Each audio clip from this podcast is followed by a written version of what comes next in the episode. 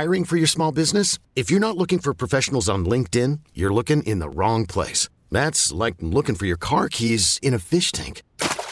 LinkedIn helps you hire professionals you can't find anywhere else, even those who aren't actively searching for a new job but might be open to the perfect role. In a given month, over 70% of LinkedIn users don't even visit other leading job sites. So start looking in the right place. With LinkedIn, you can hire professionals like a professional. Post your free job on linkedin.com slash recommend today.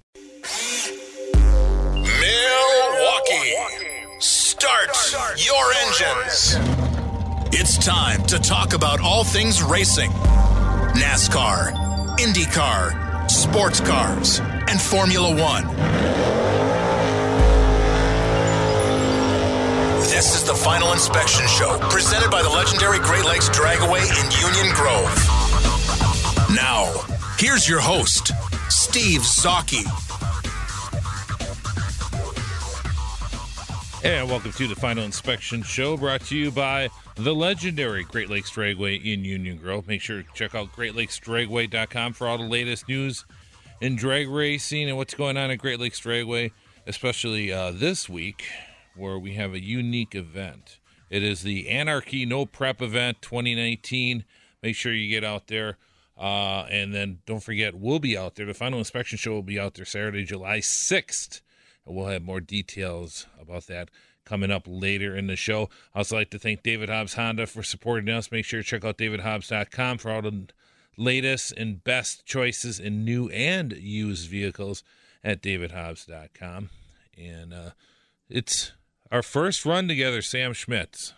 Yes, sir. How long have you been here? Uh, I just started officially in the beginning of March. You were interning in that. Yeah, I was interning on the Bill Michaels show for about like a year and a half during my Okay. time at UWM. So we probably may have spoke on the phone. Probably, probably a few when times. I yeah. yeah when I you had me on the show a couple times, and uh, yeah, first time here. Very nice to meet you.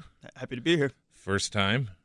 Are you into racing at all? Um, you know, You can say no. It's okay. uh, yeah, I'm gonna be honest. I'm gonna say no, but I will say this: my dad is a huge fan. He's always Okay. watching every Sunday and all that. So I'm I'm kind of a Formula One Formula One guy. That's okay. I don't know much about it, but I enjoy watching Formula One over NASCAR, and I've been to the Indy 500 once, so at least there's that. When was that? Uh, two years ago. Okay, Mhm. that was a good one to be at. Yeah, for sure. So, uh, have you? What other big events have you been at, Uh, racing wise, or anything? um, big events. I mean, Packer games. You've been Lambeau Yeah, a bunch of times. I Uh, was at the what's the name of the Milwaukee race? That Summerfest. at the round? IndyCar race. Yeah, Yeah, the gone to that a few times. But uh, what was your opinion of the Indianapolis 500 in Man, person? that was a blast. I mean, I was uh the amount of people did that kind of blow you away? yeah, I was I was with my family mostly the entire time, and you know we were just you know tailgating and all that, and I, I, I, I didn't know what to expect going in, but man, that was probably like easily top five, one of the best That's- events I've ever been to. Over over a quarter of a million people. Yeah, I couldn't in, believe in it. that and it's a huge track but you're talking about about three quarters um, i think almost three quarters no just under over three quarters of the population of the city of milwaukee Jeez. so uh, and and not only that but the other thing that's equally impressive is how over the years because they've been doing the event since 1911 is how well uh, the city and that moves traffic out. They actually move uh, did you leave right away or? Yeah, um, we, I mean we tried, but obviously you know right. takes but a while. once once once kind of like that bottleneck broke through did you go down where one of the roads is all one way? Yeah, yeah. And they were going as fast as you could right? Yeah, it was rough to say the least. I I did that once where I, I kind of left with the crowd Mm-hmm. and and I got I made a rookie mistake and I couldn't get over to where I wanted to, Yeah. so I ended up going uh, east. And they, they, what they do is they'll send you in a direction. You know, they're they're just trying to get people away from that area and just kind of release the pressure, so Yeah. to speak. And I remember going down um, Sixteenth Street, um, and it was all one way and east of the uh, railroad tracks and it was I, I was one of the early ones and i had cops you know giving me the you know the, the arm moving. I was going about 50 and they were telling me to go faster. Really? because traffic was going all one way and next thing i'm going about and i got a car passing me and we are flying and it was it was it was just so weird to see all these people leaving in this mass. So not only is it not only an incredible sporting event, Yeah. but actually from the logistical point of view, it's incredible how they get able to get the people out of there. And it was interesting when they had the Super Bowl there a couple years ago. Mm-hmm. Uh, a lot of people in the NFL and the media people were marveled at how well everything went in Indianapolis. Well, part of that reason was because they had pretty much a Super Bowl every year with the Indianapolis 500 with the account of the the amount of people.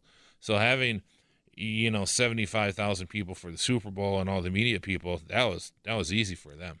Yeah, Indy's a great city. I've been there a few times when I was a kid. My sisters were gymnasts, and for some reason they would like always have events there. So we were there a few times as a family, and then obviously for the 500. But man, that's a great city for any event that you're going to be hosting and stuff like that. Yeah, they do a lot with uh, conventions and that, and, and it's yeah, it's a lot of fun. A lot of fun times in Indianapolis, that's for sure. Speaking of fun times, we're gonna have a fun show today. Coming up next, we're gonna be talking some NASCAR along and other and other things in the sport of racing with Dennis Michelson from D Mike Media. Full show today. We're gonna have Bob Sargent on from Track Enterprises in the second half of this hour, talking about the Milwaukee Mile uh, extravaganza Father's Day weekend. Looking forward to that. And uh, it's not only stock cars that are going to be at the Milwaukee Mile. Father's Day weekend, but we're going to also have vintage Indy cars. So after we talk to Bob Sargent, we're going to be talking to Mike Lashman of Vintage Indy Registry and talking about all the cool vintage Indy cars that'll also be appearing at the Milwaukee Mile Father's Day weekend. So this is going to be one of those events where there's going to be something for everybody. We got a lot of a lot of uh, classes of cars running there, and a lot of events going on around it, and should be a real fun time. So make sure you get out to the Milwaukee Mile Father's Day weekend. Should be a lot of fun. And then in the second hour, we're going to be chatting with uh, Eddie uh, Eddie LePine from RacingNation.com getting caught up in the world of uh, IndyCar, and maybe for Sam, we'll even talk some Formula One. And then uh, Jeff Orlowski and I will be returning to the world of NASCAR in the second half of uh, hour number two and Jeff's interview with Ricky Stenhouse Jr., too, NASCAR driver. So looking forward to that. Should be a full sh- full show today. So coming up next, we'll be talking with Dennis Michelson on the Final Inspection Show, brought to you by the legendary Great Lakes Dragway in Union Grove and David Hobbs Honda.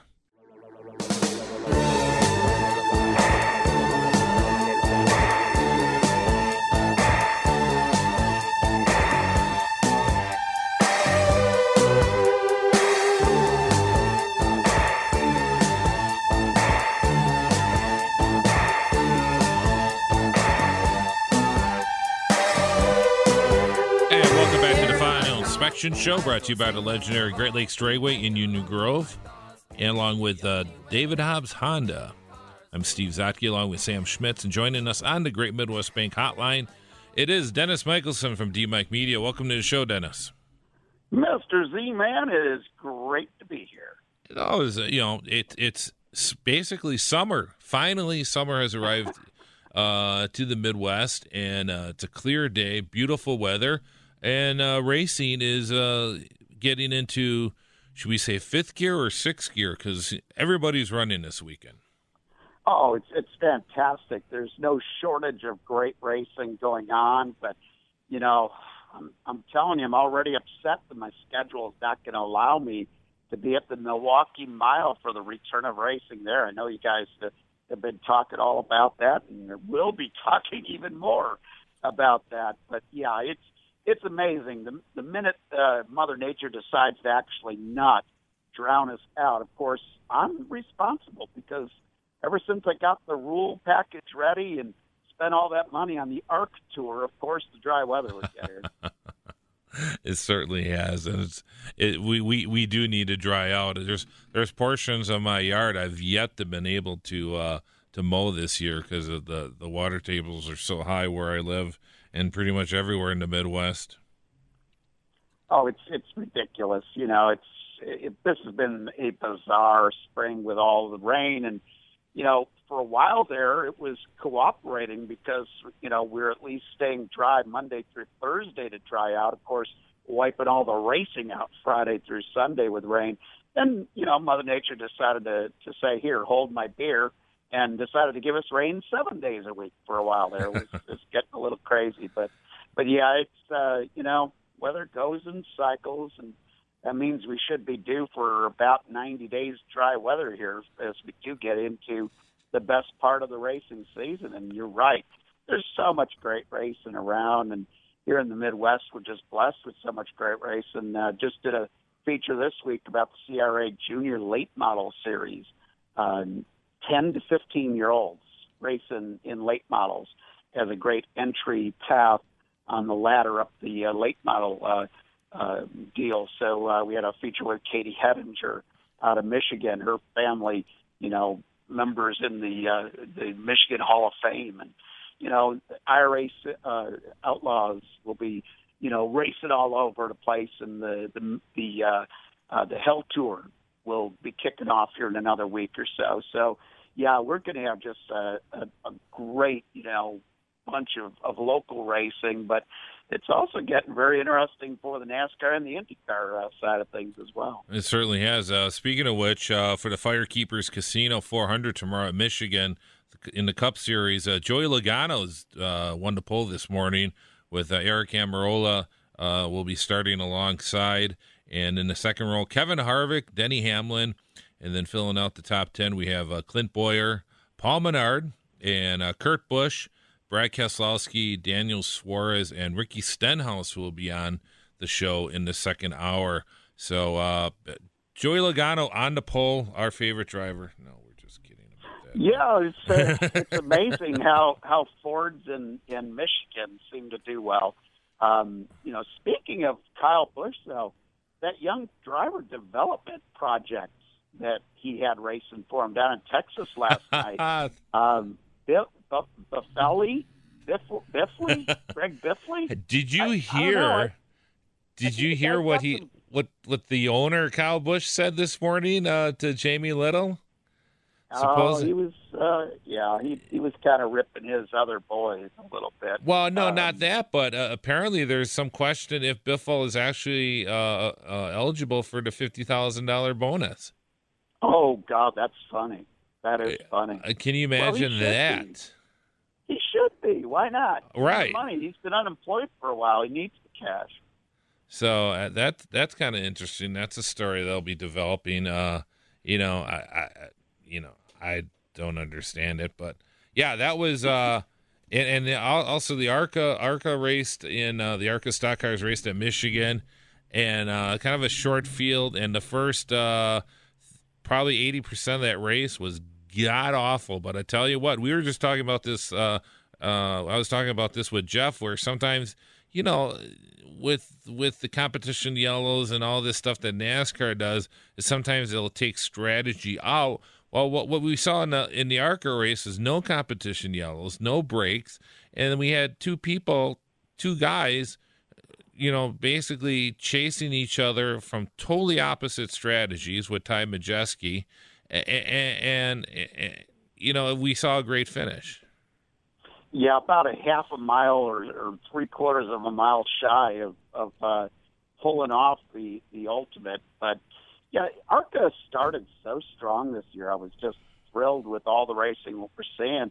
The last couple of races have been pretty ordinary again, uh, but that's the big tracks. You know, when you put ARCA on the short tracks, uh, that'll be a heck of a show, as it always is. And then, of course, they're the only series that runs all kinds of cockamamie combinations from the dirt to the short tracks to the super speedway. So it's, yep. still a great test and still fun to watch. And you know, it's it's also my favorite part of ARCA. I think over the years has been watching the look of horror on the winning driver's face as uh, Bill Venturini Sr. comes over to give him. I love that, and and for the uh, highlight, it was Michael Self in that, that cool looking uh, Sinclair dinosaur car that edged out uh, Ty Majeski, uh, who was uh, crew chief by Paul Andrews, who's uh, very popular in these parts. So with his work.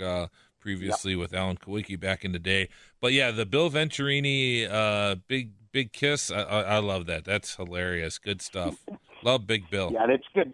It's good to see uh, Big Bill still at the track too, because a few years ago we had a few health problems with mm-hmm. the, the big guy. So great to see. You know, I just I, that's one of my favorite things about going to Indy every year for the 500 is seeing all these old timers and seeing how good they're still doing. And you know, it's it, there's just certain there's certain guys in racing that you know as media you're supposed to be sort of not biased, but how can you not just love the Venturini family and all they've done in racing? So I, you know, they I've got a real soft spot spot for uh, Big Bill, and uh, he also saved me from getting in the middle of a fight once at Toledo, so I, I still owe him for that.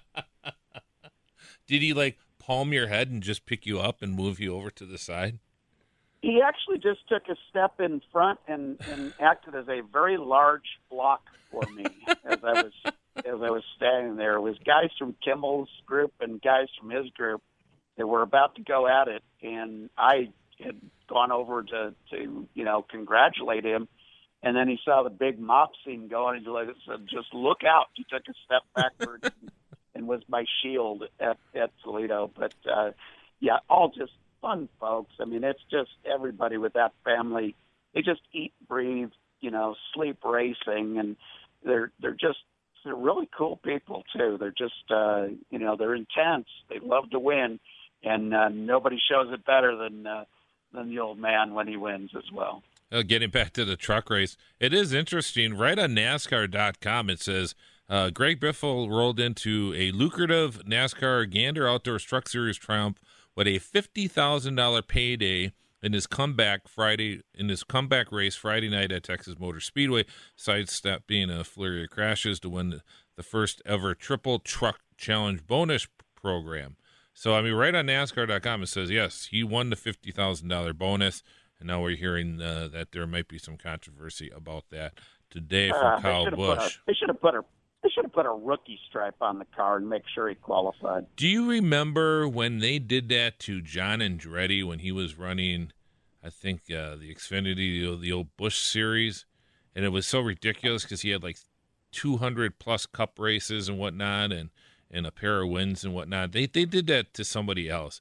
And I just, it was so, it was NASCAR bureaucracy at its worst. You know, I mean, here you got a guy, I, you know, because he hasn't raced in it, but it's a junior series. It, it just, you know, it was, it, you just like to just grab people by the shirt collars and just tell them, uh, you know, eh, you know, you you with one of these drivers, I I would have said, well, they they were making jokes about it, but you know, they they did that. Now now there was a situation with uh Darlington where if you raced Darlington for the first time, didn't matter who you were, you had to take a rookie test.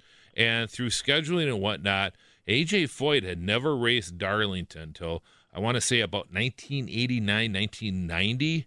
And he raced Darlington. and, you know, he heard about the test. People were talking about the test. And NASCAR said, no, no, no, that's okay. You don't have to take the test. And Foyt said, no, I'll take the test. I want, you know, I will, I'm not special. If you guys, you know, request a test from a driver that runs you for the first time, I have no problem taking the test. He did. Knowing AJ, he probably used it as a testing session himself and extra time. Why not? But, you know, that way I can see, okay, because Darlington is such a tricky track and whatnot. But, you know, to make a guy who raced, you know, in your series a half dozen years, whatever that was for John Andretti. And there was others. There's been other situations where guys went from the cup level and stepped down to race full time, and they put rookie stripes on them. That's just ridiculous thinking. Yeah, but it would have worked for Biffle. You know, would have made sure it got. Well, as a kind of a wink, wink type thing. Yeah, yeah. Should have been racing under an alias. That was money, you know. That was uh, his first. Uh, his first NASCAR race since uh, 2016, and it was his first uh, truck race since 2004, and his first truck win since 2001. So pretty impressive for the 49 year old Biffle. Amazing that he can step right into uh, a, a, truck and do as well as he did. But uh, for those, some of those who might not be aware, he had been doing some vintage, uh, vintage uh, Trans Am racing with the SVRA with some events uh, last year and earlier this year. So he's been getting some uh, some uh, some wheel time behind the wheel, but uh, certainly not in the uh, truck series. And that's a very impressive win last night for uh, for Biffle. Yeah, fun to see, and he also does some off-road racing mm-hmm. as well. So he he does a little bit of everything.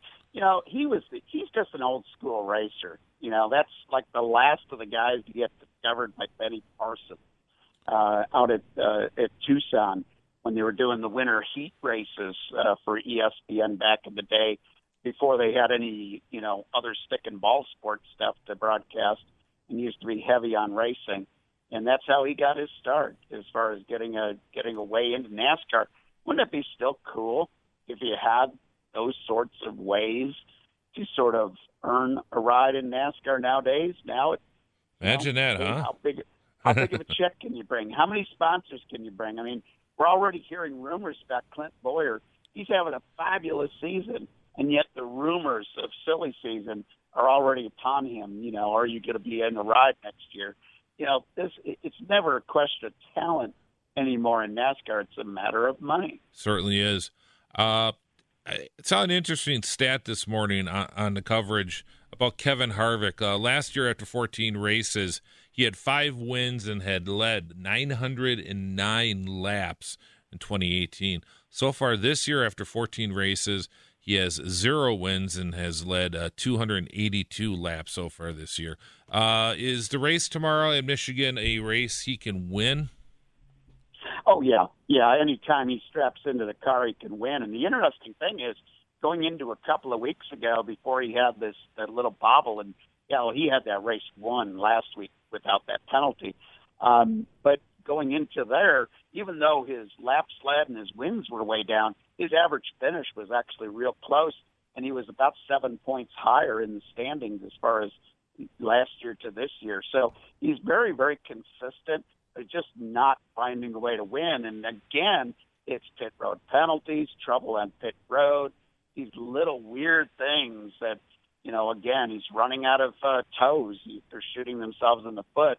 And this one last week was just ridiculous. They do a two tire stop and they don't take the tire back. Like that cost him the difference between first place because he came out with a with a sizable lead and finishing where he finished in the in the mid twenties or whatever. So you know, again, he had the the car to beat and beat himself. Talking with Dennis uh, Michelson and the Great Midwest Bank Hotline from D Mike Media, and kind of coming up in the second half of the hour, we'll be talking with Bob Sargent of Track Enterprises, along with Mike Lashmet of uh, Vintage Indy Registry, talking about the Father's Day extravaganza at the Milwaukee Mile coming up next. And Dennis, uh, Kyle Busch, interesting. Uh, you know, he, he's had top tens. I think he's got like four top tens in a row uh, at Michigan, but it's not one of his best tracks. Uh, there's a stat here I thought that was interesting. Um, he's got the the, the uh, let's see here, four top 10 finishes in the last uh, four Michigan races, including a fourth and a third place. Uh, but he's had some issues in the past where he's had a, a pair of DNFs in 2015. He blew an engine in 2016. He's only led laps in four of the last 14 Michigan races. Uh, wow. Yeah, he's not, you know, we, we, we've seen drivers who have excelled in the past, like Bill Elliott, who pretty much, you know, this was a cornerstone of his uh, racing career at Michigan, and also lately his son, uh, Chase Elliott's done so well here. Uh, what, can we expect from Kyle Busch this weekend?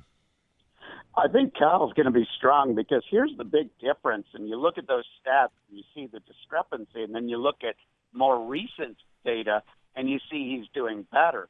Since they started restricting these engines the last couple of years, now Michigan has gone from being a flat out high horsepower, how quick can you get back on the gas type of track and how deep can you drive it in to how quick can you get around the corners.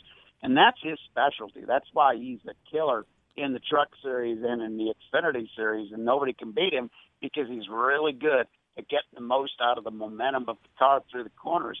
And now with these restricted engines and a high downforce package that they have with that huge spoiler, it's going to be even more important with how you manage the middle of the corners.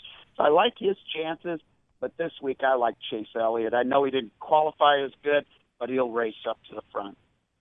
Yeah, it's interesting with uh, with some of the packages, qualifying packages and whatnot. There's a you know there's definitely uh, some strategies involved with qualifying today where you know I, I don't care where I qualify. I'm just going to put the the stable the best race package and qualify and where where I made today. And uh, I think Chase Elliott was definitely one of those guys. Who are, who are a couple other cars you think that we should take a look at uh, tomorrow? Well, Martin Truex Jr. has had a weird record where he's had a horrible finish and then a great finish, so he's due for another great finish. And kind of one of my long shots this year is a kid that did very well last week out at Pocono.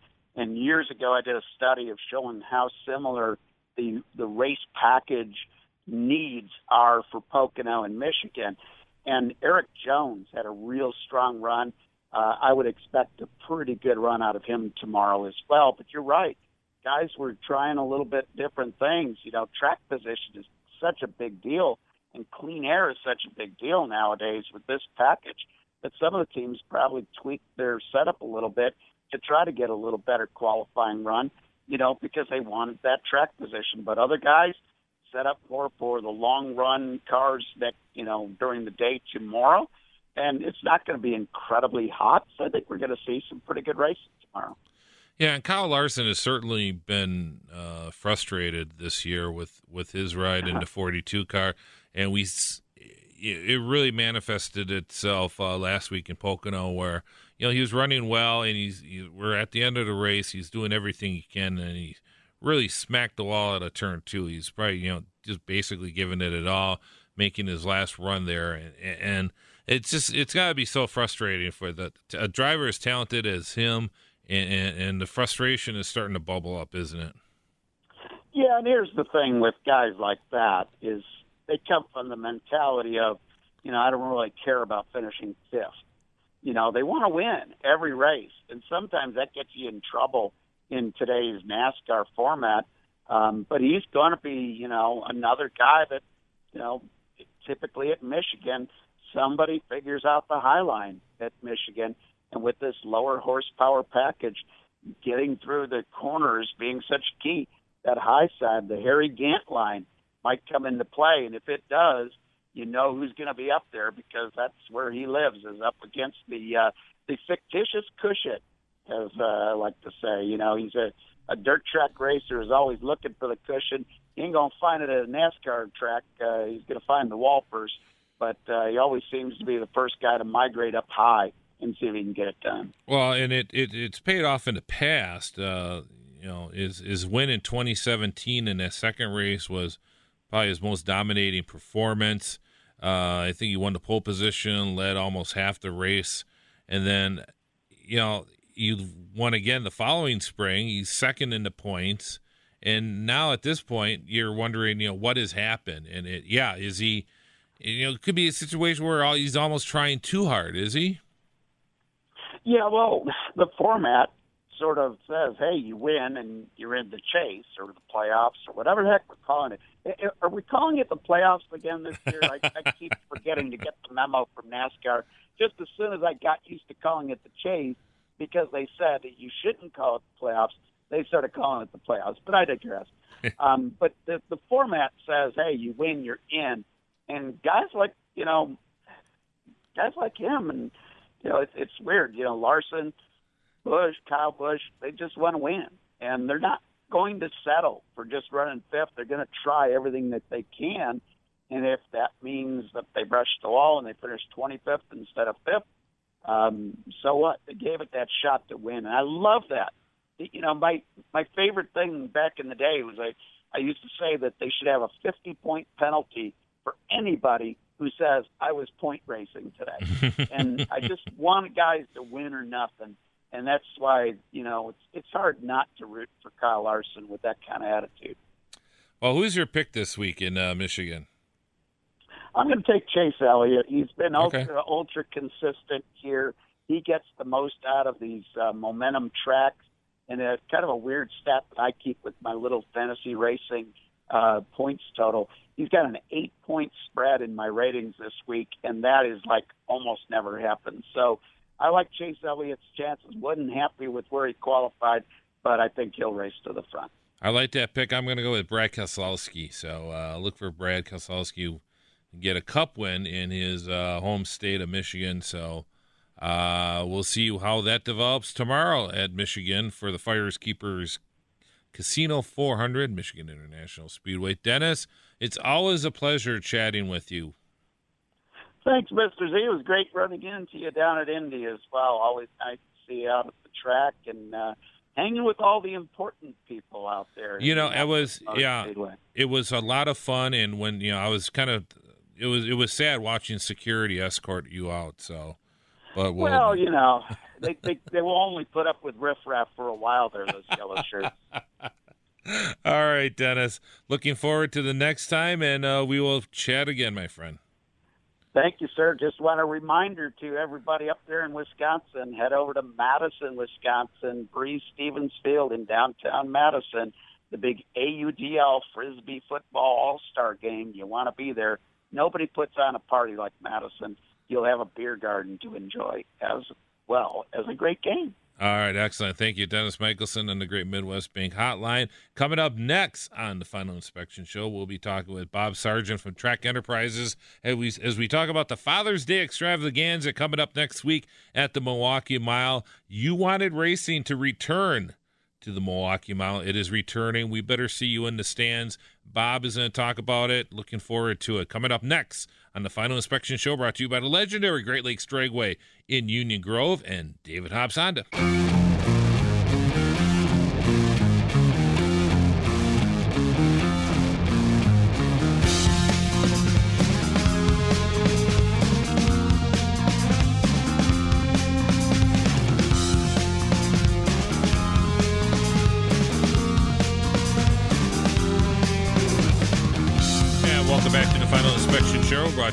Legendary Great Lakes Dragway in Union Grove, along with David Hobbs Honda.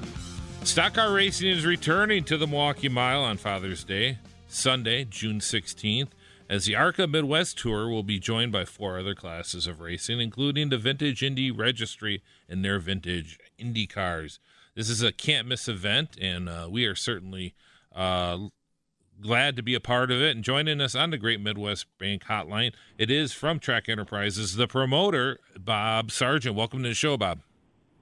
Oh, thank you. And uh, we're it's getting pretty close. We're a week away, and uh, how are things progressing with the uh, the as I've been calling it the Father's Day extravaganza because it certainly is.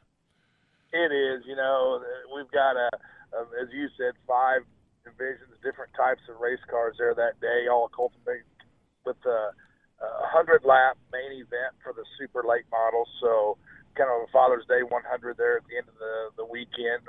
You know, Saturday we've got practice and then street drag Saturday night.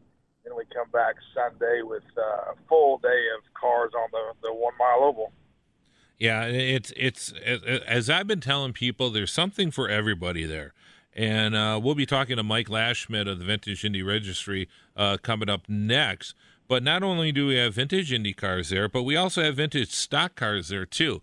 And uh, for those who love the old uh, vintage stock cars, there's another reason to come out to the Milwaukee Mile, which has certainly seen its share of great stock car racing over the years. Oh yeah, you know the, the tradition here is just phenomenal, and that's why we wanted to include the Indy cars and the stock cars both. That's kind of what the, the facility's been built on, a little bit of, of each type of racing so we're going to bring it all in on uh, Father's Day Sunday. We want to really encourage the families to come out, and you know, you know, the, the kids can bring dad, and, vice versa, and gosh, generations can come with grandpa, and, and it's just it could be a great day, you know. And, and again, uh, the, the beautiful Indy cars out there on the track. We'll have the, the trucks. We'll have the mid am cars, and again, the hundred lap. Uh, super late model cars. So really do expect a lot of excitement on the track and a, just a, a good day to fans. And uh, the, the the best thing is you have a really basic, a really simple tickets package uh, for the fans, and it's very reasonably priced too. Can you tell us about that?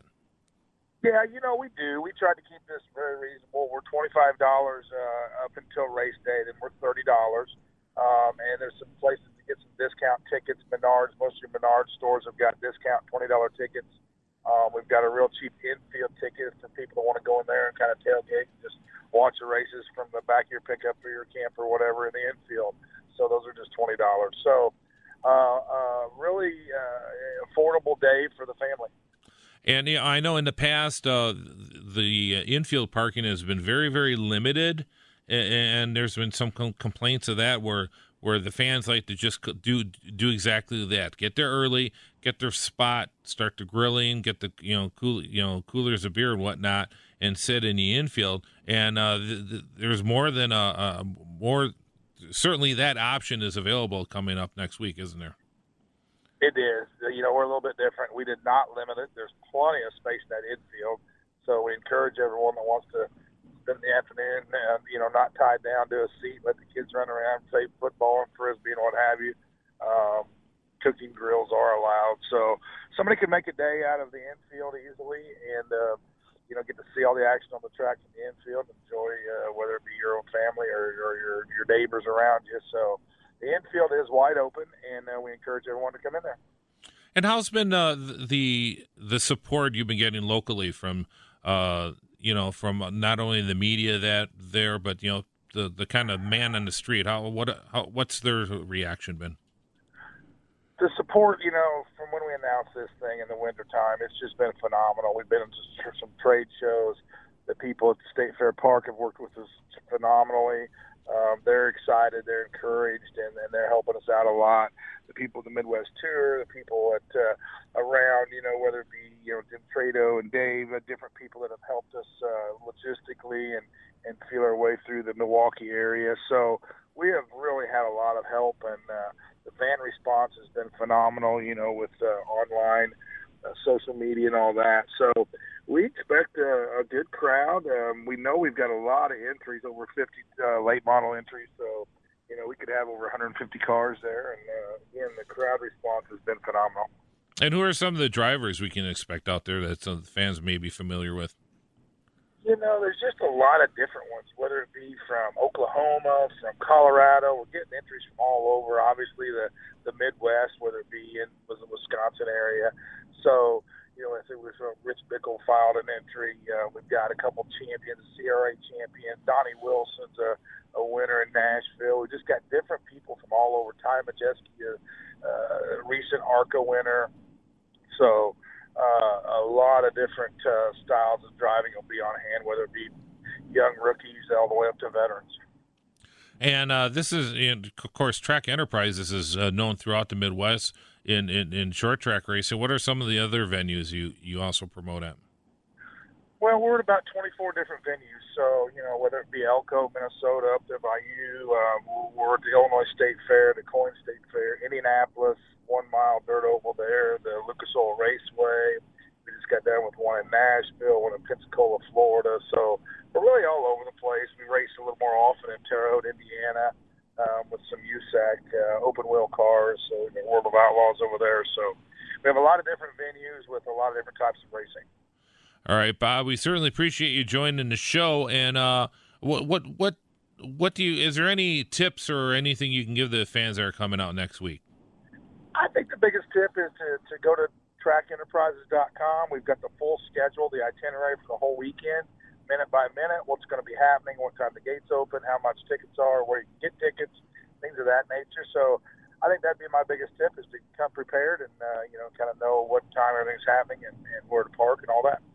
I know we're we're, we're getting excited here about uh, next weekend. Should be a lot of fun, and uh, we certainly appreciate your efforts to uh, bring racing back to the historic Milwaukee Mile. Wish you all the best. Looking forward to being out there, and we appreciate you coming on the show. No, thank you for having me. We'll hope to see everybody next weekend. All right, that was Bob Sargent at Track Enterprises joining us on the Midwest Bank Hotline. Coming up next, we're going to be talking with Mike Lashman from the Vintage Indy Registry, and uh, we'll be chatting about some vintage Indy cars, which is uh, on the bill coming up next week at the Milwaukee Mile. This is Final Inspection with Steve Zocchi. Presented by the legendary Great Lakes Dragaway in Union Grove on 1057 FM, The Fan.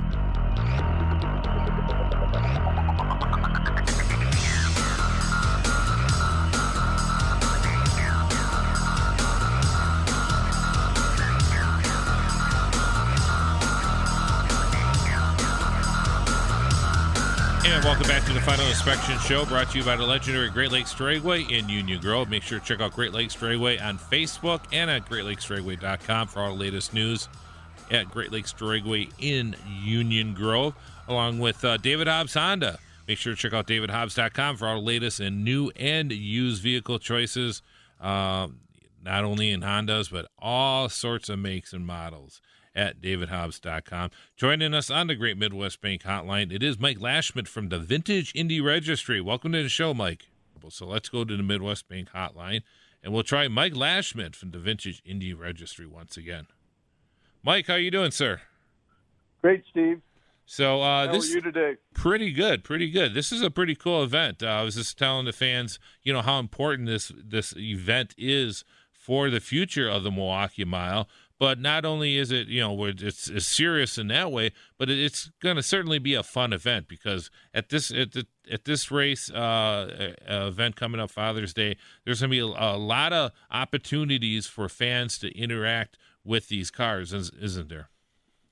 Yeah, there's going to be a wide variety of cars there, as Bob Sargent mentioned. And uh, to quote Paul Newman's character from the movie Winning back in '69, his character was Frank Capua, and he, you know everybody goes to Milwaukee after Indy, and we're coming off the Indianapolis 500 by three weeks, and uh, we're really anxious to get to Milwaukee and put on this great show for the fans at what is the world's oldest racetrack, the oldest continuous use racetrack in the world, the Milwaukee Mile. And uh, I was with you guys on, on, Gateway last year in August, and fantastic event, and the fans just loved it. A lot of fans. And what was most impressive when I was with you guys in St. Louis is the cross section of not only you know you got the, your older fans that actually saw a lot of these cars race, you know when they raced back in the day, but a lot of the a lot of the younger fans too and it's it's pretty cool seeing you know whether it's uh, high school, the teenagers to you know younger kids and the one thing that they seem to be intrigued is the variety of cars back then you know, from front engine cars to rear engine cars to wing cars to ground effect cars, and kind of, uh, Mike, walk us through the variety of cars they're going to be seeing on on Father's Day. Well, at the Milwaukee Mile, it's going to be just like down at Gateway, only maybe even a little bit better. We've got a gamut of cars running from the early 1930s all the way up through the latter part of the 90s. Uh, we've got entries from literally California to Virginia to Connecticut, all over the Midwest, and we've even got an entry with a 1930s car coming all the way from Australia, believe it or not. Uh, the fans are going to see, you know, five iconic roadsters there: the Parnelli Jones '63 Old Calhoun, the 1964 Foyt Sheraton Thompson car, uh, a leader card car, one of the Wilke cars out of uh, out of Milwaukee. Uh, let's see what else. Gosh, uh, we're going to have rear engine cars from the 60s, 70s, 80s, and 90s. The Bill Simpson Cheetah, uh, the Bobby Unser 1972 Olsonite Eagle uh, Offie, which won at Milwaukee in 72 uh, and sat on the pole at Indianapolis in 72. We're going to have Raul Boesel's late 90s Riley and Scott Aurora car that was is a brand new restoration oh, rolling oh, out neat. for the first time. Yeah. And uh, also Mike Mosley's AR Eagle, the Blatt Eagle out of uh, Santa Ana, California, that uh, was Dan Gurney's favorite all-time design eagle. Yeah, and that uh, that one is uh, really cool because it has the throwback liver livery that it had uh, when it raced at Ontario back in 1980. Beautiful car. I saw it down in Indianapolis, and uh, quite the quite the stunning car. Certainly great to see that car uh, back running and on the track. So, uh, what coming? What are how many? has, has Bob told you how many times these cars are going to be on the track during the weekend? Yeah, on Saturday uh, there's there's no public gate, but one could buy a pit pass and or pay for parking. On my understanding is and come into the infield and watch the practice. Rotating practice starts at 11 a.m. Saturday morning and goes straight through to 3 p.m. So four hours of track time between the four groups.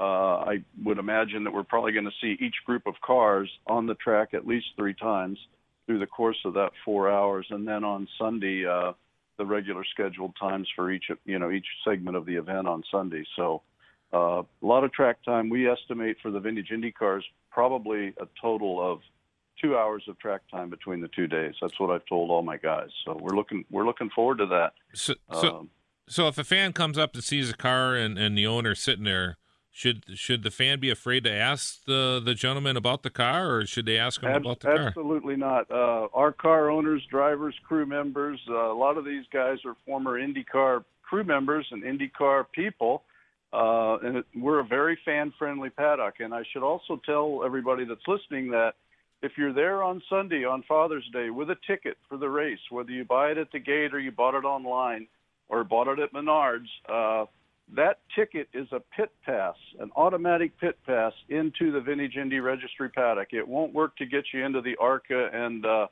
and the truck pit, but it's an automatic pit pass into the fan-friendly Vintage Indy paddock, and that paddock will be dressed and really be beautiful. You can see all these cars, talk to these guys. On Sunday, we'll have uh, a couple of former Indy 500 drivers there. John Martin is going to drive the Chevrolet Corvette Indy 500 pace car for us uh, for all the vintage IndyCar segment, and then we expect David Hobbs there on Sunday, and both those guys are going to be signing autographs and. Uh, Dave uh, Hobbs is going to be signing his book down in our paddock area. So stop by, say hi, uh, introduce yourself. Uh, everybody's friendly. You know, the kids, some of these drivers will even let the kids sit in these iconic cars. So uh, we welcome everyone to come down and, and see us. And uh, what's neat about it is there the, the the the paddock where the vintage Indy cars are going to be is very convenient, isn't it, for the fans? It is. If you're in the grandstand and you're a fan, you can just simply walk through that tunnel that goes under the main straightaway. And when you exit the tunnel, if you turn immediately to your right and uh, you know turn 180 degrees to your right, you'll literally walk through the gate into the vintage IndyCar paddock. You should be able to see it from the grandstand quite easily. Our tents are going to be uh, purple and white striped roof tents, and there'll be lots of flags flying and whatnot. And uh, we're really easy to find, whether you're in the grandstand or you're in the infield. And as I said, we welcome everybody to come come down and say hi. It's part of the show. And um, talking with uh, Mike Lashman on the Great Midwest Bank Hotline from the Vintage Indy Registry on the Final Inspection Show. You know what what what is what what shouldn't we do when we go there? Shouldn't we shouldn't be walking on the cars or anything like that, right? Yeah, don't touch the cars unless you ask. Some of these cars are very you know valuable cars. Uh, ranging, you know, from anywhere from the hundreds of thousands to the millions of dollars in value, believe it or not. Uh, so always ask before you touch a car. But, but you know, everybody's very friendly, and all these owners are really receptive to the f- fans. They love to put these cars out in front of the public. Uh, they love to interact with the fans and answer your questions, and uh, you know, just feel free to you know mosey on down and uh, we're neighborly. What can I say? Should be a lot of fun. I know a lot of a lot of uh, people have been interacting with me when I see them out, and they've been uh, talking about it, and they're certainly looking forward to seeing a wide variety of cars Father's Day weekend at the Milwaukee Mile. Mike, we certainly appreciate you taking out your time out of your busy schedule to join the show, and look uh, forward to chatting with you next week at the Milwaukee Mile at the Father's Day Extravaganza. All right, Steve. Thank you. And you know, we've had I, I must say we've just had an immense amount of support from everybody up in Milwaukee and Wisconsin. Everybody from Paulie's Pub and Eatery across the street there from the track on Greenfield Avenue to Cole Publishing and Bob Kendall, Kettle Moraine uh, Preservation and Restoration up in Brewster, Wisconsin, and just just an outpouring of interest in all of this. Fantastic. Looking forward to it. We'll chat more next week at the Milwaukee Mile. All right, thank you, Mike. And that was Mike Lashman on the Great Midwest Bank Hotline. Looking to buy, build, renovate, or refinance in 2019? Look no further and call Great Midwest Bank today. Great Midwest Bank providing simply local common sense lending to your community since 1935. We'll take a break. When we come back after a sports flash, we'll talk with Eddie LePine from RacingNation.com.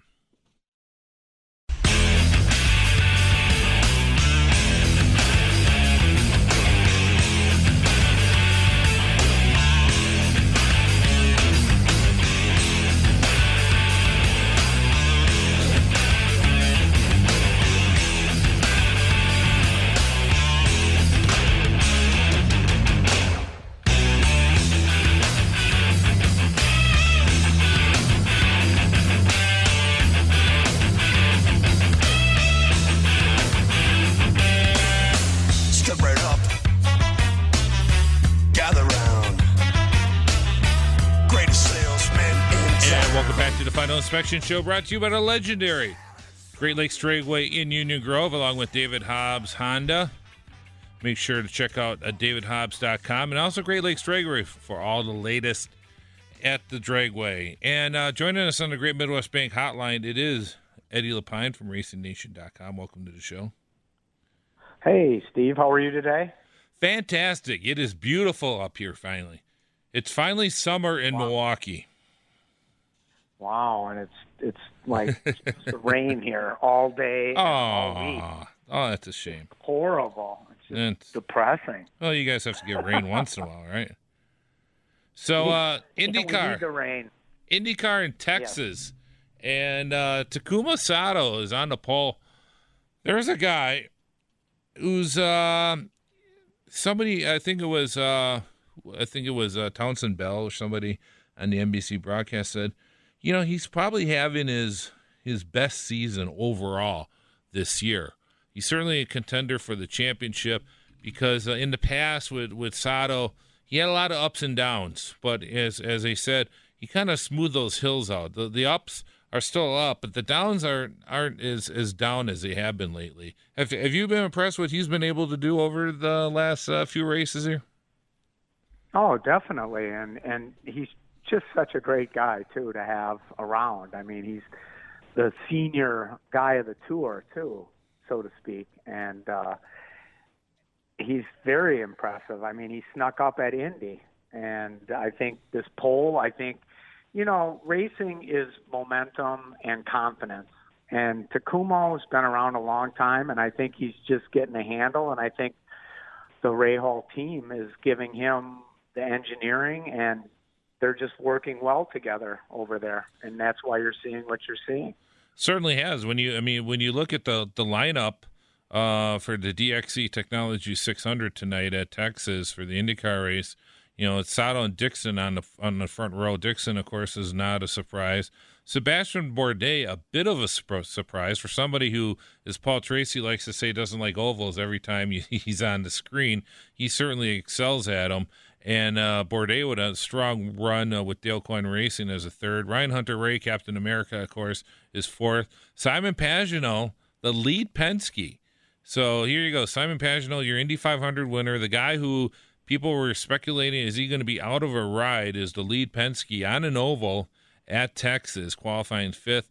Spencer Pigot is uh, sixth. Then you got Josef Newgarden, uh, Hinchcliffe, Graham Rahal, uh, Sato's teammate, and Colton Herta r- round out the top 10. So uh, a bit of a surprise with, uh, you know, Sato maybe on the pole, but kind of the other surprise is, is just where Team Penske is. Uh, not, you know, you, you expect Texas, oh, there'll be, you know, four, car, you know, three cars. They should have, you know, three of the top 10. And, and that's not the case this weekend, is it? Well, well, you always think Will Power is going to be there, but Will's had another tough season. It's, he's had nothing but bad luck again, and I think this race is going to be one of those races, though, that they qualify, and the race is going to be a completely different thing. I think you'll see the Penske's come to the front, and the guys that can drive the cars, you know, there at Texas, that'll be able to handle the tire degradation, and you're going to see a really good race. I'm sure, definitely. And uh, your buddy Mario Andretti had an incident yesterday, didn't he? I was just I was just reading it. I I was reading it on Facebook about all the people that wished they would have been in the car for that ride. It included free uh, pair of underwear, if they got their money back. Um, I mean, you know, the guy's done how many laps, and it's like he's in a, under a microscope. And the one time he spins, it's like the biggest thing on on you know on the media. Well, I mean that's about. that's a that's a bit of fair. Now, now you've you've actually taken a ride with Mario, and and he's always been one to say, you know, this isn't a thing where it's it's just a tour. He's trying to recreate that experience, and he and he pushes it. He pushes the that, Oh. that envelope a bit, doesn't he, Eddie? I I witnessed it firsthand at St. Pete. It's it's a totally a, I mean he is he's pushing it for what he's driving a two mm-hmm. seat Indy car. He is pushing it, and he definitely gives. I I was just at Long Beach watching the people get out of the car, and they were just. I mean, it, it, no nobody drives it like Mario, and to get a ride with him is just you know I mean driver of the century you know one of the greatest drivers of all time and he definitely at 79 years old Uh, he gives you a ride for your money. Well, it's interesting. You know, the the two seater ride is has been one of the secrets, uh, in my opinion, to to IndyCar racing and kind of getting the word out about the series. Not only when you have somebody as iconic as Mario Andretti uh, driving it, but when they have the other drivers, like last week they had Conor Daly, and then uh, previously they've had Arie Luyendyk, Arie Luyendyk Jr., and other drivers, Davey Hamilton, and that had, had have driven it. And it, you know, when I was working at the Milwaukee Mile, we got Sparky, Steve Sparky Pfeiffer from the station, uh, into a, a two seater at Milwaukee and it really opened his eyes. I mean, he was like he had a newfound respect for IndyCar racing in that when he and you know we started to cover you know more IndyCar racing on the show after that because he was so impressed by the experience and and everything he felt. It was certainly a, uh, a, a new feeling for him because you know people just think, oh well, you're you're you're driving, and they if if you've never felt negative G's and, and the G loads in a race car, and and and you oh, it's not how can it's not tiring, and and you've you've done some Eddie uh, racing Eddie, and, and, you really, I mean, yeah, it it it it it can tire you out, can it? Well, I'll tell you, you know, I I took my mom down and I got her a a, a ride at Richard Petty when my friend Eddie Brown was over there doing rides, and she took the she took it, and she is, you know, the biggest NASCAR fan. Actually, I get my secrets from her, and mm-hmm. she was totally. I mean, she got out of that car, rubber legs and all, and just give her a different perspective. What sure. happens is, and that was at the Disney track, you know, 15, 20 years ago, and she thought it was just incredible. So when she went and watched racing after, it just it gives people a different perspective. And I think it's probably one of the best things that motorsports has going for them. That, and I think they need to do more of it. Yeah, you know, talk, to bring people to the track. Talking to Eddie LePine and the Great Midwest Bank Hotline. We're getting pushing up against time here, Eddie. But uh, before we go here, uh, turning our attention to Formula One real quick. Uh, Ferrari is finally we got uh, Vettel and Leclerc were fastest in final practice for a Canadian Grand Prix. Is could this be the weekend where Ferrari finally does what we've been expecting them to do, and that is challenge Mercedes a bit uh, in the championship and maybe win a few races here? Well, my honest opinion, or you want not? Please, please. I, I think in 45 minutes, I think Mercedes was nine tenths of a second faster uh, yesterday. I don't think anybody showed their cards, and I think you'll see it today in another 45 minutes. You'll see who's on pole, and I think it's going to be Mercedes. Uh, I, I really hope that Ferrari can turn it around. They have to because it's just getting to the point where every weekend it's just the Lewis Hamilton show and Mercedes. And I think to make it interesting. I sure hope they can, but I just highly doubt it at at Montreal that that's going to happen. Give us give us your winner in uh, uh, NASCAR Cup uh, Series race at Michigan tomorrow. I'm going to go with Happy Harvick. I like it. Happy Harvick, Kevin Harvick for Michigan tomorrow, NASCAR, and tonight in IndyCar, Texas. Boy, that, this is this is a tough one. I, I'm going to go with Takuma Sato. Okay. I, I don't know. I just I think he's he's he's ready again here. All right. Uh, boy, this is a tough one too because there's so many options. But I'm going to go with Bourdais. Uh, why not? I'll try uh, Bourdais, who's starting third, and I picked uh, earlier last uh, last hour. I had taken uh, Brad Keselowski to win in NASCAR. So we'll see what happens, and we'll chat with you. Uh, um, not sure next week because we'll be at the Milwaukee Mile, and uh, but definitely the following week. Looking forward to IndyCar, IndyCar at the Road America. So looking forward to chatting with IndyCar. Eddie again at Road America. Yes, looking at, forward to coming to Road America, and the 24 Hour of Le Mans is next week. And, and it's actually on Racing Nation Motor Motor Trend TV. It's on. It is on. Uh, on your cable channel, so make sure to check that out. I thought it wasn't, but apparently it, it will be on TV. So, Eddie, appreciate you taking time out. We'll chat with you again. You're listening to the Final Thanks. Inspection Listening to the Final Inspection Show brought to you by legendary Great Lakes Dragway in Union Grove and David Hobbs Honda. This is Final Inspection with Steve Zocchi. Presented by the legendary Great Lakes Dragaway in Union Grove on 1057 FM, The Fan.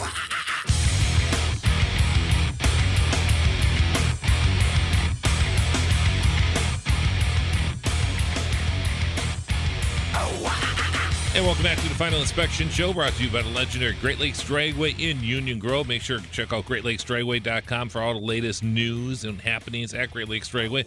And also make sure to check out their Facebook page at Great Lakes Dragway uh, for the latest, like in weather reports and whatnot, updates and stuff going on there at Great Lakes. And make sure to check us out, the Final Inspection Show, Saturday, July 6th. We'll be at Great Lakes Dragway broadcasting live for Bugfest. Should be a lot of uh, fun. We'll be having we'll be posting more uh, information on that on our Facebook page at TFI, the Final Inspection page. Make sure to check us out. Also on Twitter at SFI one two five zero, standing for the old Sparky's Final Inspection on twelve fifty a.m. But we're of course we're also on 105.7 FM The Fan. So check us out on Twitter too. I also like to thank David Hobbs Honda for their support and also make sure on June 16th, Sunday, June 16th, the Milwaukee Mile for the Father's Day Spectacular. Jeff Orlowski, that should be pretty cool. Yeah, I cannot wait. That's going to be a blast. Uh, 100 miles, ARCA late model series. That's going to be fun. Vintage Indy cars and a whole lot more. I'll be down there with the kids and everything. I can't wait for that, Steve. It was great talking to Bob Sargent earlier today and also Mike Lashschmidt of the Vintage Indy Registry. And that should be a lot of fun as I like to say, there's something for everybody there. Uh, stock cars, uh, late model should be some spectacular late model racing at the Milwaukee Mile, which always promotes uh, great racing in itself. We got some vintage Indy cars for the open wheel fans. Also, we have the Midwest Truck Series. We're also going to have vintage stock cars there. So you, you like the old stock cars? Come on out for that. And the Mid Am stock cars, which have raced at the Milwaukee Mile in the past and always have put on a pretty good show. So make sure you check out as the Milwaukee Mile comes back to life Father's Day Sunday. Brought to you by Track Enterprises, the ARCA Midwest Tour, Sunday, June 16th. So make sure you're out there. Should be a lot of fun. I'm really looking forward to that. Sure beats going to the zoo or taking your kids to a park and calling that Father's Day. You can do that garbage any day uh, get down to the mile, support local, you know, support the races down there so they continue to grow and get bigger and better series and everything like that. Can't complain about the lack of racing at the mile if you're not going to show up and support what they do have. So we definitely hope to see you guys all out there on uh, Father's Day. And of course, last Sunday we had uh, NASCAR uh, Monster Cup Series was in Pocono for the Pocono 400, and uh, Kyle Busch pretty much handily won won that race. And, uh, you know, it's one of those situations where uh, Kyle Busch, that's a good team. He's a damn good driver. You get everything hooked together. Look out. Yeah, he had it all working for him. Uh, you know, we talked about it on uh, on last Saturday's show about how, you know, Pocono is not really anybody's favorite track, and it doesn't really lend itself to good racing. Um, it can, though. There's a one out of moments. every like eight or nine, you know, will actually be a decent race. This was not one of those. So, you know, I I would hate to admit to you on the air how many times I fell asleep during that snoozer. Uh, and you know it's bad when I uh, am flipping and watch more of the Indy race than I did the NASCAR race because I'm uh, 95% bigger uh, NASCAR fan than I am an Indy fan, and that uh, the Indy was better the uh, it was kind of interesting. Uh, Kyle Busch, you know, won the race rather handily, but here you had Kyle Larson that won stage one and two, and you could see his frustration on that last restart when he kind of let it all hang out and turned two and bopped the wall because he was trying as hard as he can. He's kind of going for broke there, and certainly a frustrating season for for Kyle Larson and and I, I think you know you'll you'll see when you see athletes and sports and, and, make decisions and, and sometimes whether it's football whether it's a, a, quarterback making a throw he should not have thrown but but the reason why is because of frustration or whether it's somebody on the Brewers and baseball or whatever, but you, any sport. And I think what we saw in that last restart with Kyle Larson in that 42 car, which has shown some glimpses, but overall has had a real crummy season so far. He he seems to be getting frustrated. Yeah, he's definitely one of the main underachievers when you look back at uh, the 2019 season so far. Like you said, there have been some glimpses, but week in, week out, he's not contending for a win. More likely than not, he's uh, been having bad luck, and uh, so I don't fault uh, Larson for going for it. And um, he needed it. He needed uh, well, he needed a good finish, but I, I don't I don't fault him for going balls to the wall out there to try to get that win because that would have been huge for that team and for him. Because right now you know, if I had to put money down, there's no way in hell I say that Kyle Larson is making the playoffs. On on Sunday, they had the competition caution at lap 20. And I'm getting a little frustrated by these. You know, they say, oh, it's for checking tire wear, and this and that. Why? I mean, we always hear, I mean, this is, this is, there, there are teams that are spending $20 million a year. These ain't, these ain't showroom stock cars. These are professionals. They're all professionals whether it's the drivers, the engineers, the crew chiefs, even the guys going over the wall.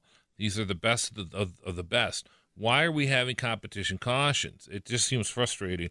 And uh, you know, I was looking at Twitter while this was happening, and it's starting to, you know, it's you're starting to see some frustration frustration from some of the fans because there's, you know, let's face it, there's a lot of there's a you know, there's a segment of of the fans out there that don't like the stages. So it's bad enough we have stages but now we have a competition, you know, competition caution on lap 20. The guy that was, uh, who I, if I'm really mad, is William Byron because he led all 20 laps, was kind of had the race in hand, and then next thing you know, there there's a there's this competition caution. He he must have been like, oh no, I want to leave this thing.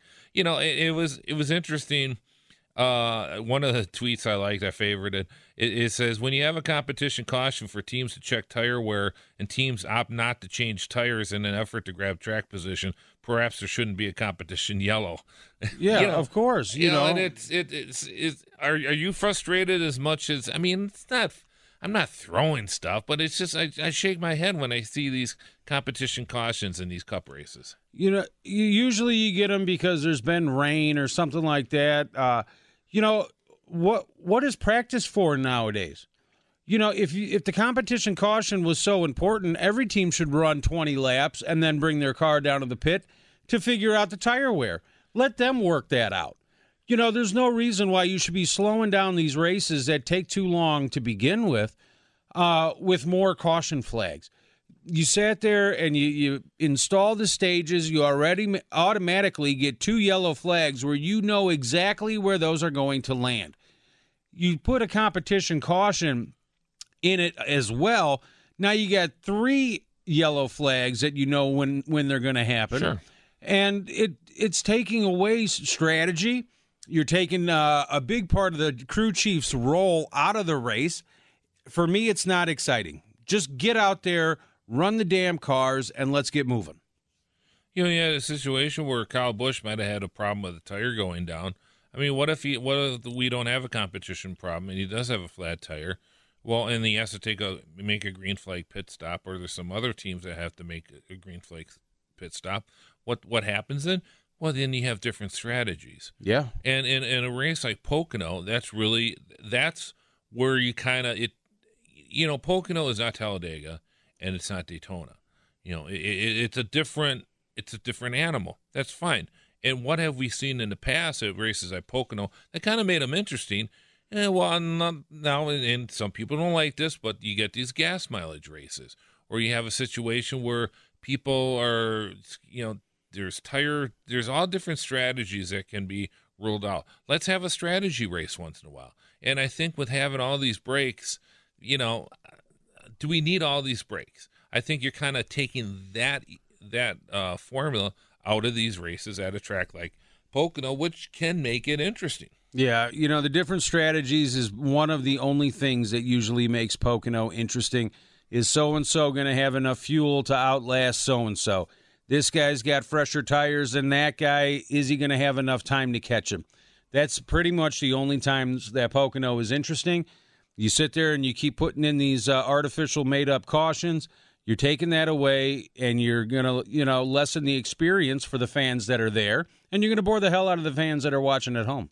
Let's take a break. When we come back, we'll talk more NASCAR on the Final Inspection Show brought to you by the legendary Great Lakes Dragway in Union Grove, along with David Hobbs Honda. And make sure to check out the Father's Day Spectacular at the Milwaukee Mile June 16th.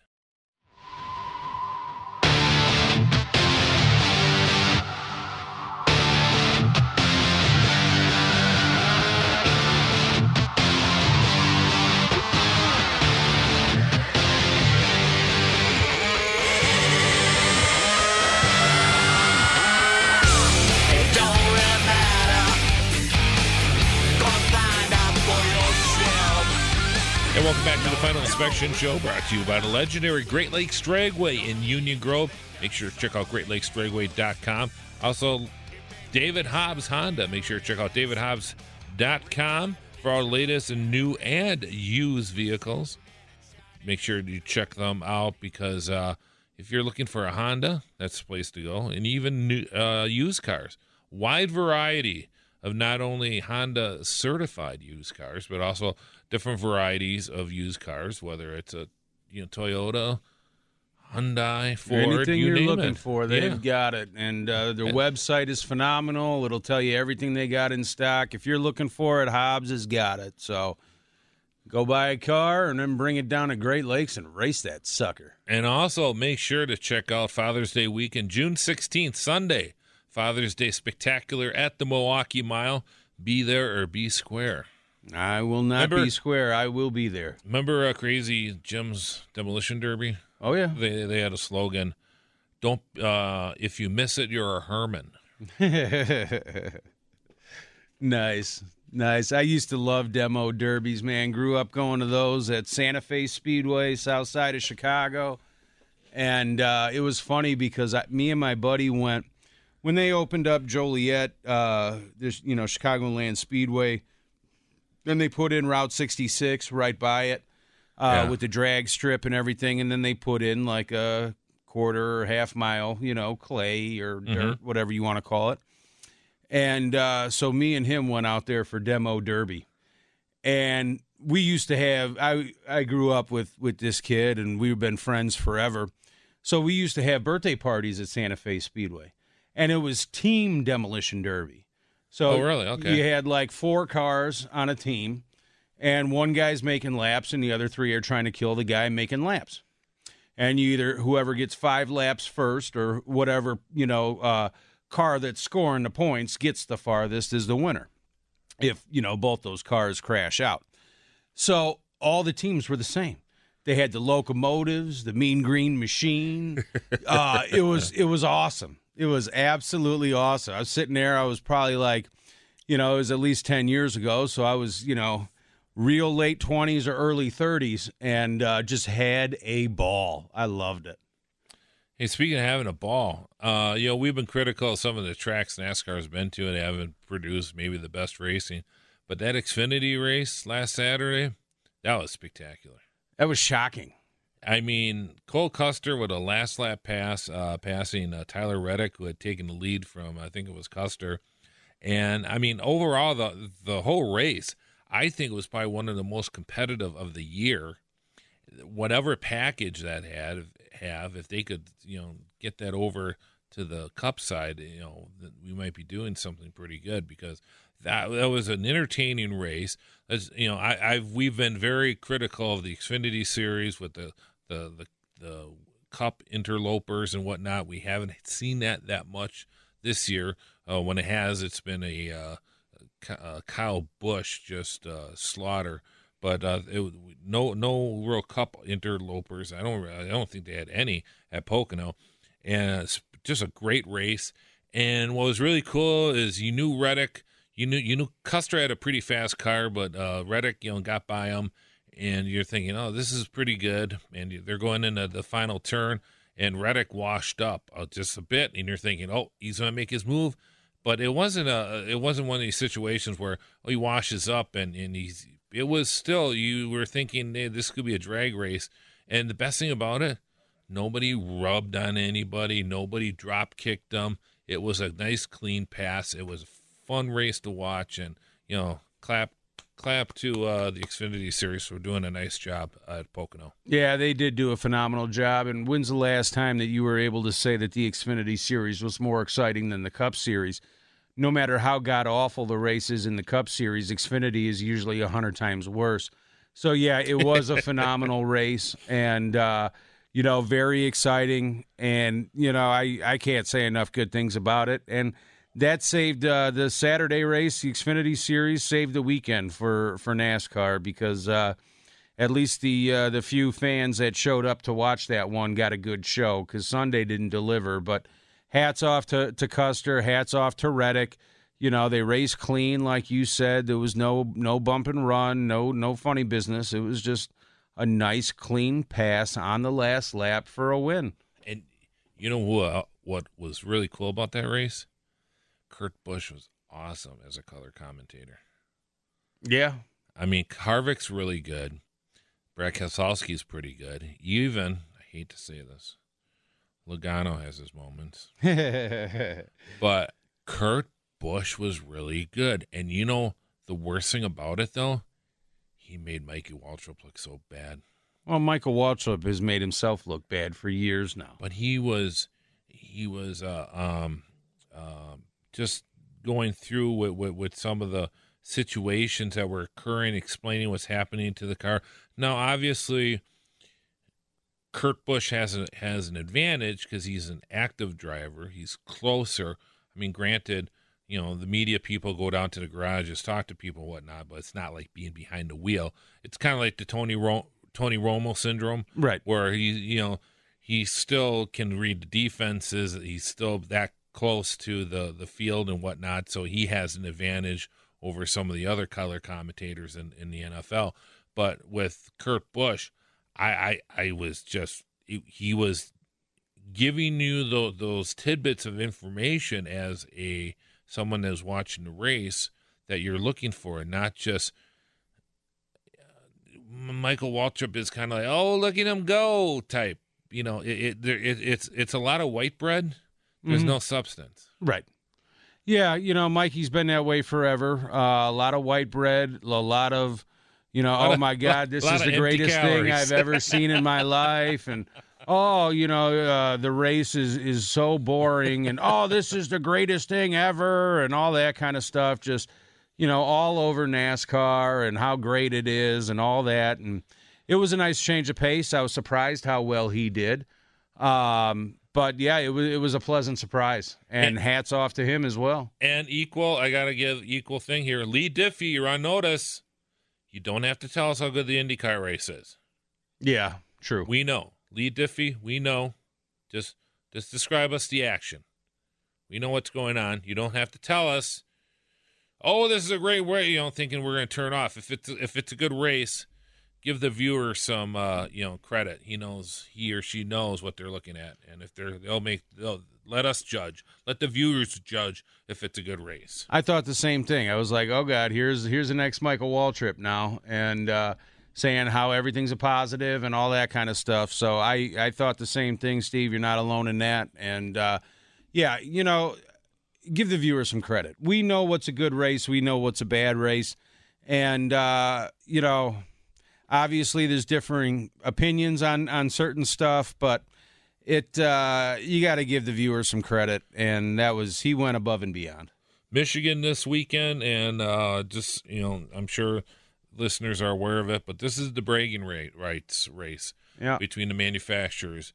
That includes Toyota, Ford, and Chevrolet, of course, but also Toyota. Uh, they all want this one. They all want to win in in what they call Detroit's backyard. It's been like this for many many years. Even when the manufacturers weren't even that heavily involved with it, it was still kind of like a, hey, you know, we we won at Michigan this year or whatever. So, uh, looking back to the days, Ford Ford loved it when uh, guys like Leroy or uh, well LeeRoy Yarbrough I think might have won there, but early on with the with the Torinos and whatnot, and then uh, later with Bill Elliott and the Thunderbirds uh, dominating at Michigan. Who can forget uh, Davey Allison, Dale Jarrett battling for the lead? uh, with the Fords and that. So and Chevy, you know, Chevy wants this one, Ford wants this one, as well as Toyota. So it'll be interest, interesting to see who comes out on top at Michigan this weekend.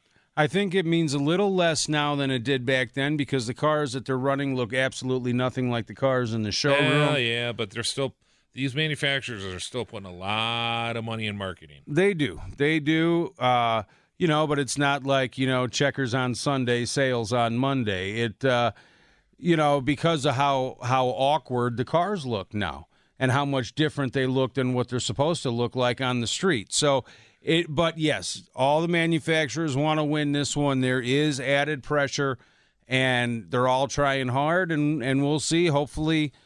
You know, I, I I hope it doesn't come down to a fuel mileage race, but either way, I hope it's exciting.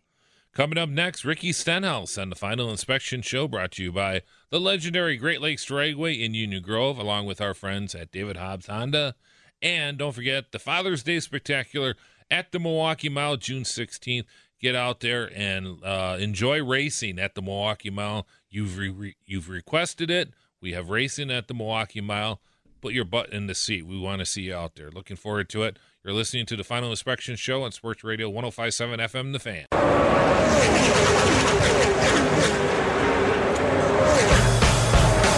This is Final Inspection with Steve Zocchi. Presented by the legendary Great Lakes Dragaway in Union Grove on 1057 FM The Fan.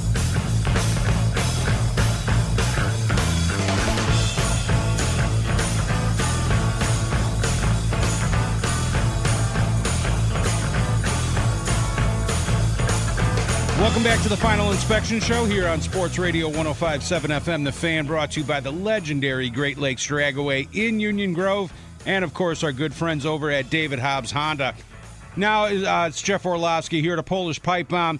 We head out to the Great Midwest Bank Hotline. Welcome in the driver, the number 17 Roush Fenway Ford, Ricky Stenhouse Jr. Ricky, thanks for a couple minutes today, buddy. Not a problem. Thanks for having us on. Yeah, uh, obviously last week did not go as planned. A 32nd place finish at Pocono. Uh, and you know your season isn't uh, isn't going as planned. I wouldn't imagine. How would you describe your 2019 season so far? Well, I would say the 2019 really good and really bad. Uh, I think now four DNFs. Uh, a few have been blown uh, right front tires like we had this weekend at Pocono. Uh, those are never good uh, and tend to uh, get bad results out of. But on the good side of things, uh, we've had some really good runs. Kansas and Mich- uh, Kansas and Charlotte, uh, as of late, have been really good runs for us. Had a top five at the Coca-Cola 600, and uh, you know, so we've got things right when we have them right, but uh, we got to get a little more consistent with it.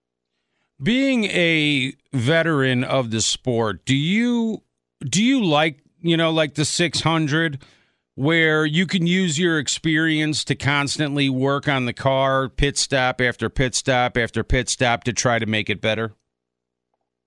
Uh, I enjoy the 600. I know it's a it's a long race, but I do enjoy it. We uh we actually needed all 600 miles to get our car exactly where we wanted. We were we were struggling in the middle part of the race, and uh, we got it really good there towards the end of the race. So uh, for us, we needed all 600 miles. I mean, there's times that uh, you are in a good position at 400 miles, and you'd wish it'd be over, but uh, that's part of that race, and uh, I enjoy it. When you have the uh, const, you know, you know, the recurring problems of, of blown tires and and stuff that's not really, you know, anybody's fault. Stuff just sometimes happens out there on the racetrack. How does that affect the mood in and around the race shop? You know, keeping the mood up is definitely a, a tough thing to do in our sport. It's you know, you have good runs, you have bad runs, and you know, you you gotta uh, keep the morale up, and uh, you know, throughout the whole shop, not just on on the team. You know, there's so many people that uh, touch these race cars that, that work hard and, and put in a lot of hours. And, uh, you know, those things are tough, but you got to get past them. And you have a, a lot of veteran guys, I feel like, that um, kind of help with that. So we, uh, we've had a lot of people at Roush Fenway that have, you know, been in the sport a long time and kind of understand that. But it is a bummer when you, you come off a fifth place run at Charlotte and then you know follow it up with a, a blown tire and, and finishing you know in the back. So it's uh, like I said though, it's part of it. Besides Daytona, you know, on Fourth of July weekend, what upcoming upcoming race do you feel? You know, either most fits your driving style or would give you uh, guys the best chance to uh, hit victory lane. Well, like you said, obviously, I think uh, Daytona, Bristol uh, in August will be a, a good one for us. Uh, the mile and a half have, have been good racetracks for us this year. I felt like we had a top five car at Kansas. Uh, little mishap there at the end of the race. We finished 11th. So um, Charlotte, we finished fifth. So I, I do feel uh, the mile and a half program is getting better. I don't think we're ready to just go dominate a race and, and win yet. Um, but I, I do think we're close uh, on the mile and a half. Uh, Michigan, you never know what's going to happen. Uh, you know, it's the drafting and, and things like that. It, it could turn into a, a Daytona race. Uh, we'll just have to see. But hopefully, uh, hopefully we'll win tomorrow. Now, you sort of have a reputation of a guy not being afraid to use the chrome horn. Uh, do you think that's deserved? Uh, I mean, yeah, no, I'm not afraid to use it. Um, you know, I generally uh, race people the way they talk or, or race me. So, um, you know, it's just one of those things that, um, you know, when I have a, when we have a good car, I, I feel confident and uh, we'll do whatever we need to do to get the best possible finish for our team and, and our partners. And, uh, you know, when, when we aren't having a good day, uh, I definitely don't press the issue. So I, I kind of pick and choose. Okay. Uh, what you know? Say you wanted to go out and have a beverage or two after after a race. Which other driver are you most likely to go out to to a bar with and grab a drink? Uh, there's a few. Uh, I would say I, I hang out most with uh, Larson, uh, Hamlin, and, and Blaney. I would say those are uh, people that I hang out with the most. Okay. Well, that's it for the hard questions here. Um, now, uh, the soft stuff. I'm talking with Ricky Stenhouse Jr., driver the number 17 Roush Fenway Ford here on a final inspection show. What's your favorite personal car that you own? Ooh, uh, man, I don't know. I've got two probably. Um, I just got a 1926 uh, Ford Model T. Nice. And then I got on the opposite end of the spectrum uh, the new Ford GT. So, uh, we've, got, we've got both ends covered. Yeah, one uh, one for going fast and one for uh, not going fast. Exactly. Now, uh, okay, so now say obviously, uh, well, I'm sure you'll throw one in in the uh, Model T, but say I hop in your GT with you, what kind of music? Uh, you know, what do you play in in the CD player or iPad now? I'm uh, I'm all country. That's pretty much all I listen to. Um, probably '90s country is is my go-to. All right, so who's like your top two, top three? Ooh, uh, Garth, George, and Alan. Well, three legends right there. That's right. Absolutely. Well, hey, Ricky, thank you very much. I appreciate a few minutes of your time. Wish you the best of luck uh, tomorrow uh, in Michigan and the rest of the season. And hopefully, when it's all said and done, you're raising that 2019 championship trophy. Thank you. I appreciate it. Thanks for having us on. Hey, thank you. That was Ricky Stenhouse Jr. He joined me on the Great Midwest Bank Hotline. When we come back, we'll have more of the Final Inspection Show right after this. This episode is brought to you by Progressive Insurance. Whether you love true crime or comedy, celebrity interviews or news, you call the shots on what's in your podcast queue. And guess what? Now you can call them on your auto insurance too with the Name Your Price tool from Progressive. It works just the way it sounds. You tell Progressive how much you want to pay for car insurance, and they'll show you coverage options that fit your budget. Get your quote today at progressive.com to join the over 28 million drivers who trust Progressive. Progressive Casualty Insurance Company and Affiliates. Price and coverage match limited by state law.